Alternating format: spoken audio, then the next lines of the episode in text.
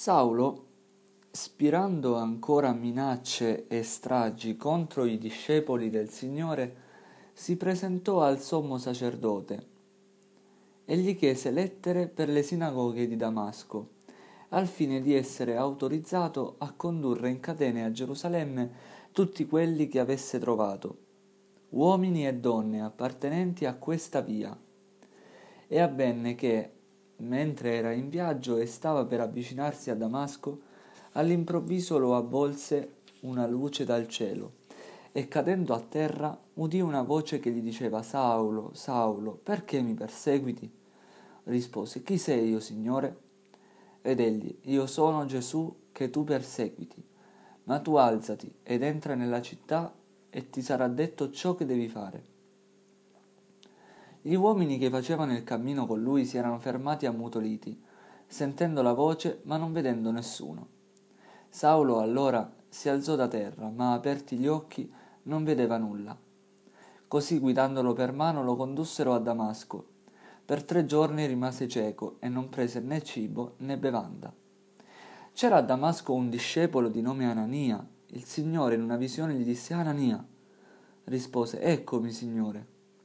E il Signore a lui, su, va nella strada chiamata diritta, e cerca nella casa di Giuda un tale che ha nome Saulo, di Tarso. Ecco, sta pregando, e ha visto in visione un uomo di nome Anania, venire a imporgli le mani perché recuperasse la vista. Rispose Anania, Signore, riguardo a quest'uomo ho udito da molti quanto male ha fatto i tuoi fedeli a Gerusalemme Inoltre qui egli ha l'autorizzazione dei capi dei sacerdoti di arrestare tutti quelli che invocano il tuo nome. Ma il Signore gli disse va, perché egli è lo strumento che ho scelto per me affinché porti il mio nome dinanzi alle nazioni, ai re e ai figli di Israele. E io gli mostrerò quanto dovrà soffrire per il mio nome. Allora Anania andò, entrò nella casa gli impose le mani e gli disse Saulo, fratello, mi ha mandato a te il Signore, quel Gesù che ti è apparso sulla strada che percorrevi, perché tu riacquisti la vista e sia colmato di Spirito Santo. E subito gli caddero dagli occhi come delle squame e recuperò la vista. Si alzò e venne battezzato. Poi prese cibo e le forze gli ritornarono. Rimase alcuni giorni insieme ai discepoli che erano a Damasco e subito nelle sinagoghe annunciava che Gesù è il figlio di Dio. E tutti quelli che lo ascoltavano si meravigliavano e dicevano non è lui che a Gerusalemme infieriva contro quelli che invocavano questo nome ed era venuto qui precisamente per condurli in catene ai capi dei sacerdoti? Saulo, frattanto, si rinfrancava sempre di più e gettava confusione tra i giudei residenti a Damasco, dimostrando che Gesù è il Cristo. Trascorsero così parecchi giorni e i giudei deliberarono di ucciderlo, ma Saulo venne a conoscenza dei loro piani. Per riuscire a eliminarlo, essi sorvegliavano anche le porte della città giorno e notte. Ma i suoi discepoli di notte lo presero e lo fecero scendere lungo le mura, calandolo giù in una cesta venuto a Gerusalemme, cercava di unirsi ai discepoli, ma tutti avevano paura di lui, non credendo che fosse un discepolo. Allora Barnaba lo prese con sé, lo condusse dagli apostoli e raccontò loro come durante il viaggio aveva visto il Signore che gli aveva parlato e come in Damasco aveva predicato con coraggio nel nome di Gesù.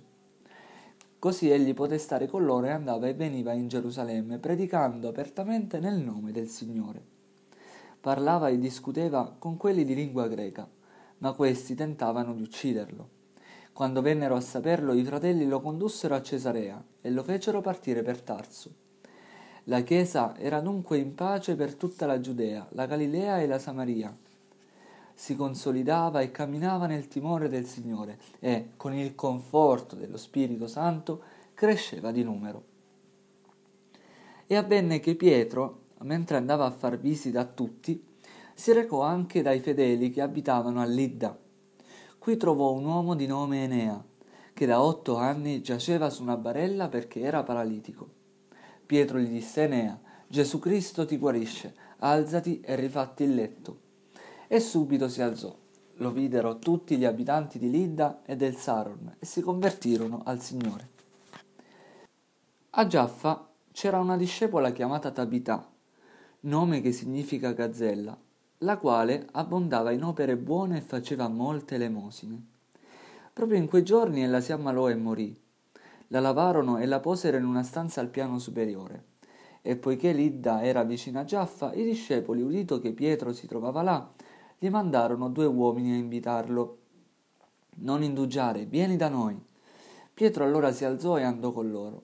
Appena arrivato lo condussero al piano superiore e gli si fecero incontro tutte le vedove in pianto, che gli mostravano le tuniche e i mantelli che Gazzella confezionava quando era tra loro. Pietro fece uscire tutti e si inginocchiò a pregare. Poi, rivolto al corpo, disse Tabità, alzati. Ed ella aprì gli occhi, vide Pietro e si mise a sedere. Egli la, le diede la mano e la fece alzare. Poi chiamò i fedeli e le vedove e la presentò loro viva. La cosa fu risaputa in tutta Giaffa e molti credettero nel Signore.